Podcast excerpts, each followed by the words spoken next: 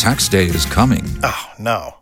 But if you sign up for Robinhood Gold's IRA with a 3% match, you can get up to $195 for the 2023 tax year. Oh, yeah. Sign up at Robinhood.com slash boost by tax day to get the biggest contribution match on the market. Subscription fees apply. Investing involves risk. 3% match requires gold for one year from first match. Must keep IRA for five years. Robinhood Financial LLC member SIPC. The A to Z of Disease Podcast. Hello, and welcome to this week's episode of the A to Z of Disease podcast. My name is Rose Mukonyo, and October is Breast Cancer Awareness Month, and with me is Dr. Ancent Kituku, a pathologist who will take us through this discussion. Karibu Daktari. From a pathologist's point of view, how can one easily detect breast cancer on their own before they can get to the hospital? Uh, thank you, Rose, for hosting me uh, this week. Uh, my name is uh, Dr. Ancent Kituku, cancer diagnostic uh, pathologist. And um, this month, as you rightly said, the month of October, world over, is uh, the cancer breast cancer awareness month, where we are supposed to create awareness among the communities on breast cancer, and uh, so that we can sensitize our people on how to basically prevent breast cancer how the what are the signs and symptoms, why they should go for early screening, and also early diagnosis. So as we've asked, how someone can know their breast cancer. Of course, um, the thing is ultimately the diagnosis has to be done by a trained person, whether someone has a breast cancer or not. But there are things which uh, people can do to really pick some early signs. Uh, some of these early signs include uh, having uh, lumps in the breast or having a, a discharge from the nipple, which can either be um, watery dirty or hemorrhagic. And also, someone might also have enlarged um, nodes in the axilla. At the hospital, how will you now diagnose breast cancer and uh, what procedures do you take? So, uh, when uh, someone presents uh, to the hospital uh, suspecting they have uh, some breast cancer, of course, as I've said, they'll come either with a, a breast lump or some uh, lump in the axilla or even some discharge from the nipple. And therefore, what is usually done, there are different modalities. And the first thing which will be done is the clinician will do what is called a clinical breast examination uh, to feel uh, one to confirm whether there's a lump in the breast and also in the axilla, and also to see whether there's a nipple discharge, and then uh, of course to characterize that swell that lump. because there are features which can be picked on examination, which can point towards whether this is a malignant lump or is a benign one. Then uh, the next modality after the clinical breast examination is uh, a test called a mammography, which is basically like a, is, is a scan of the breast, which again there are features can be picked to indicate whether this is a, is a cancer or not. Then uh, the next step is um, a procedure called a fine needle aspiration for cytology is done, where uh, cells from the lump are collected using a needle and then uh, they are put on a slide, uh, stained, and then examined under a microscope by a pathologist to determine whether these uh, the, the cells are malignant or not. And then, um, of course, uh, a biopsy can be taken from the lump, which again uh, will be taken to the lab and um, uh, processed, and a pathologist will examine it under the microscope something called a histopathology to determine whether it's malignant or not. And then, of course, uh, if um, is a, a lump which uh, clinically appears to have uh, spread beyond the breast, then uh, other other um, radiology tests can be done, like a CT scan to see whether the the cancer has spread to the lungs, to the um, to the liver, to the brain, and so on, even to the bones. Yes. So, from the diagnosis, will you automatically be able to tell the stage the patient is in? And uh, what are some of these stages? And how does one progress from one stage to the next? Uh, thank you for that question. Before I talk about the the stage, it's also important to talk about another um, term called the, the grade, the tumor grade. And basically, this is um, a feature of how badly differentiated the tumor is. Basically, how close does that the tumor cells look? Uh, how do they resemble the normal uh, tissue, like in this case, breast tissue? And therefore, the grade from the best to the worst, the best grade is the one which uh, the tumor cells resemble the normal breast tissue cells. And the worst is where the tumor cells don't have any resemblance to the normal breast uh, tissue cells.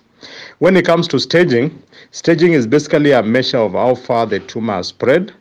And uh, of course, uh, almost uh, if we can use the example of um, the Matatu stage, is similar, where a breast cancer, which is uh, confined within the breast, that is a first, uh, that's a stage one. But then uh, we know from science that the breast cancer can spread to different parts of the body, either using the, the lymphatics or using the bloodstream, also directly. And therefore, breast cancer, as it advances, can infiltrate in the lymphatics and also into the blood vessels and spread to the nearby lymph nodes which drain the breast. In this case, either the internal mammary uh, lymph nodes or in the lymph nodes in the axilla. It can still spread further and uh, go into the into the into the lungs, into the liver, into bone, and even to the to the brain. And therefore, stage is basically a measure of how far the cancer has spread, and obviously, uh, a cancer which has spread further, it has a bad prognosis. All right. And uh, what kind of treatment now will be appropriate for each stage? Let's assume uh, it has not spread so much, and which one will be appropriate for the ones that have spread to other parts of the body? Most of treatment are basically broadly four, where the first one is surgery, and the surgery, especially for for breast cancer which has not spread, is uh, usually the best option uh, whether and the surgery can either be just uh, an, an excision of the breast, but of course of, the lump. But of course, if it, it, again within the breast, if it has spread a bit, then the whole breast might be removed. Something called a mastectomy, a procedure called mastectomy.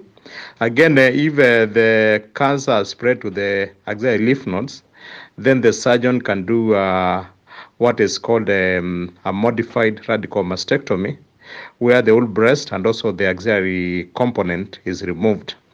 Um, of course, um, uh, chemotherapy can also be applied where different uh, chemicals, uh, chemotherapy drugs can also be used. And also the third uh, mode of uh, management is um, radiotherapy, where different uh, radiation rays are used to treat the cancer. And there is a fourth modality called immunotherapy, where different um, basically antibodies formed against the tumor cells can be given. So these uh, four modes of treatment can be given either alone or in combination. So some patients just get a, a surgery alone, others get a surgery and a chemotherapy, others get surgery and um, radiotherapy, others get surgery, chemotherapy, and radiotherapy, others get a surgery and immunotherapy, and so on. So, but uh, basically, those are the four modes of treatment, and uh, there are there are justifications for using either or combination depending on how far the cancer has spread.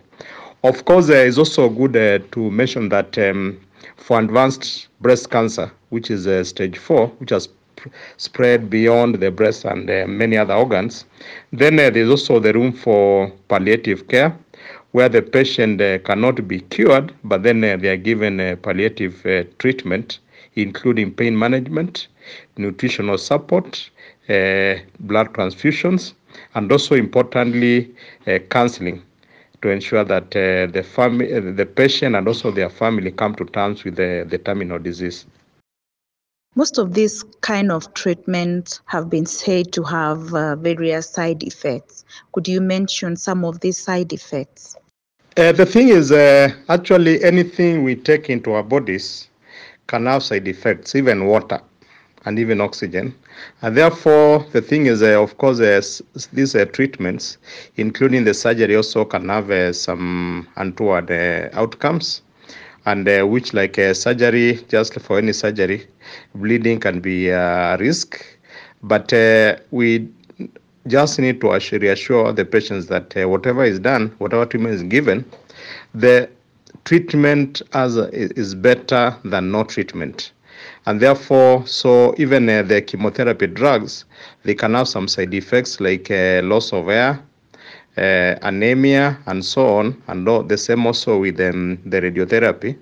But uh, usually the patients are prepared adequately so that um, they are, they, are, they are counseled about the likely side effects and also interventions put to prevent or minimize those side effects, like ensuring that a good diet in those uh, patients who are anemia, either because of radiotherapy, can crop up, a blood transfusion, and also because um, science is advancing, like uh, for radiotherapy, you saw the other day Kenyatta University Teaching and Referral Hospital has acquired uh, a machine called the CyberKnife, which is basically a specialized uh, type of uh, radiotherapy where the radiation only focuses on the cancer cells and spares the normal cells and uh, therefore minimizing the number of doses and also the side effects.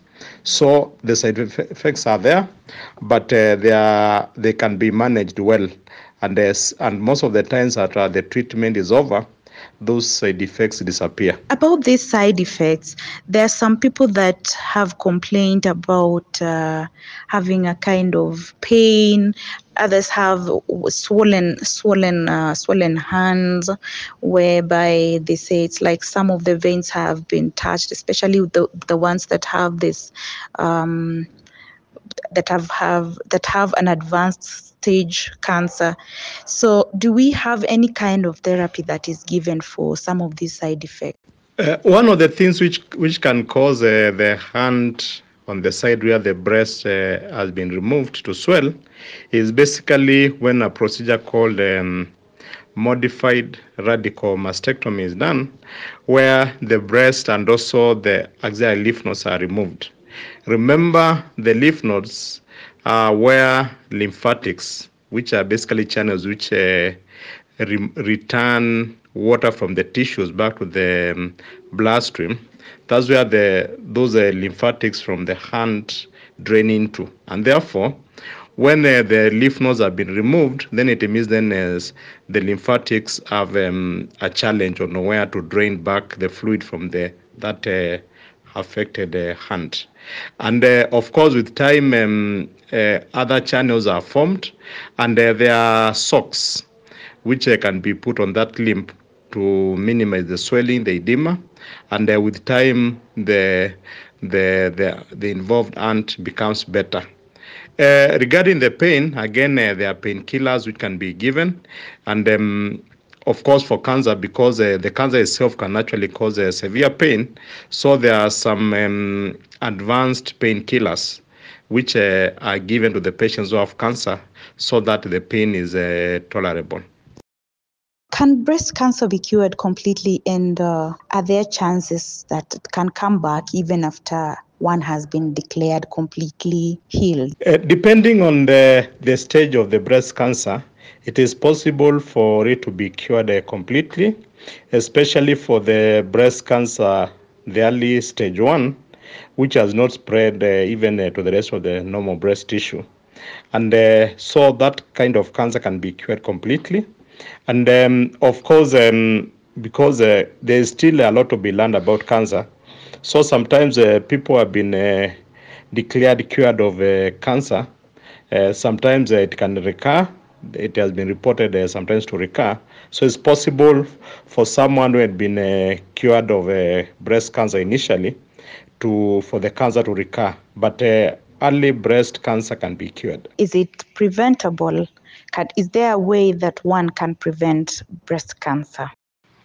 Yeah, Ross, that's a good question because actually, uh, as part of creating uh, the awareness, uh, Breast Cancer Awareness Month, October, is good uh, to tell uh, the listeners the risk factors for breast cancer and uh, whether these risk factors are, can be prevented or not. And uh, broadly, the risk factors for breast cancer can be classified as uh, the non modifiable ones and the modifiable ones. Of course, the non-modifiable ones, there's nothing much as human beings can do about it. But for the modifiable ones, uh, there are things we can do which uh, can be done uh, to prevent them. So for the non-modifiable risk factors, some of them are genetic, and it has been shown that uh, there are some uh, genetic uh, mutations which uh, predispose some people to breast cancer. Like uh, there's a gene called uh, BRCA gene 1 and 2, which uh, predisposes people to get breast cancer. And if I can quote an example, like there's this famous actress, Angelina Jolie, who whose uh, mother, grandmother uh, had uh, breast cancer. And when she was screened and tested, she was found to have the, the BRCA gene mutation, which also the mother and the grandmother had. And therefore, she had to undergo the um, prophylactic uh, breast uh, removal to prevent her from getting breast cancer. So that's one of the non-modifiable risk factors which uh, predispose people to getting breast cancer, genetic factors. The other non-modifiable risk factor is age, and uh, of course, breast cancer risk increases as uh, one ages. Also, gender, as we know, breast cancer is more common in women than in men. And uh, those are mainly the non-modifiable risk factors which uh, we can't do anything about. But then uh, we have the modifiable risk factors which uh, uh, we can intervene and prevent, and there, therefore end up uh, preventing breast cancer. One of these, and the main one, is um, breast cancer has been shown to be dependent on uh, estrogen hormone, and uh, especially women who have prolonged periods of time where their breasts are exposed to high estrogen levels. Here we are talking about uh, uh, women who start getting their periods when they are young, younger than uh, 12 years of age, and continue getting their monthly periods uh, for even beyond uh, 50, 55 years of age. Those many years of exposure to estrogen or uh, the breast tissue exposes those breasts to getting um, uh, uh, transforming those cells transforming and becoming cancer. And therefore, of course, as you said, ge- female gender is a risk factor and you can't uh, do anything about it. But then uh, the exposure period can be can be reduced. And that's why you find that uh, one of the other risk factors for getting breast cancer is uh, women who never get pregnant because during pregnancy, the other hormone which um, counteract, uh, counteracts uh, estrogen, progesterone, increases and therefore gives the breast tissue some rest from exposure to high estrogen levels. Again, uh, breastfeeding has also been shown uh, to be uh, a one way of preventing breast cancer. And therefore, that's why you find uh, we encourage women to breastfeed. Uh, and therefore, of course, uh, then uh, those women who don't get pregnant and don't breastfeed, they have a higher risk of getting breast cancer. Other risk factors include uh, things like uh, exposure to radiation, which again uh, can be prevented by ensuring that people don't get exposed to radiation. Then the other risk factors like obesity and uh, being overweight, which uh, predispose people to get breast cancer, but uh, which can be prevented by people ensuring that uh, they be, maintain their ideal body weight so that uh, their cells don't uh, get the risk of breast cancer. Thank you. Thank you for that. Um, some people with a family history of breast cancer prefer removing their breast long before they are affected. So, is this an advisable trend? Because we have seen uh, people like Angelina Jolie have done that because she said she has a family history of breast cancer. So, would you advise someone to do this? Yes, uh, prophylactic uh, mastectomy is one way of preventing breast cancer, especially in those people where it has been established that uh, there's a family history of breast cancer, and even more importantly, where genetic testing has been done and it has been confirmed that uh, in their family and also in that uh, person, they have the specific uh, genetic mutation which predisposes uh, to breast cancer, like uh, the BRCA1, 2, and 3 genes, which have, uh, have uh, highlighted and which actually is uh, say that Angelina Jolie, her mother and also her grandmother have. And that's why it is advisable for those people who have that high risk uh, um, of um, uh, who have uh, the genetic uh, mutation, then to undergo prophylactic uh, breast removal or mastectomy, because uh, the risk of getting breast cancer for those who have that genetic mutation is very high, almost 90%. Is there anything else that I might have forgotten that you feel people should know about breast cancer? what I would want to remind our people is that Breast cancer is quite common. is among the top uh, two uh, cancers in among women in Kenya, and uh, it can also affect men.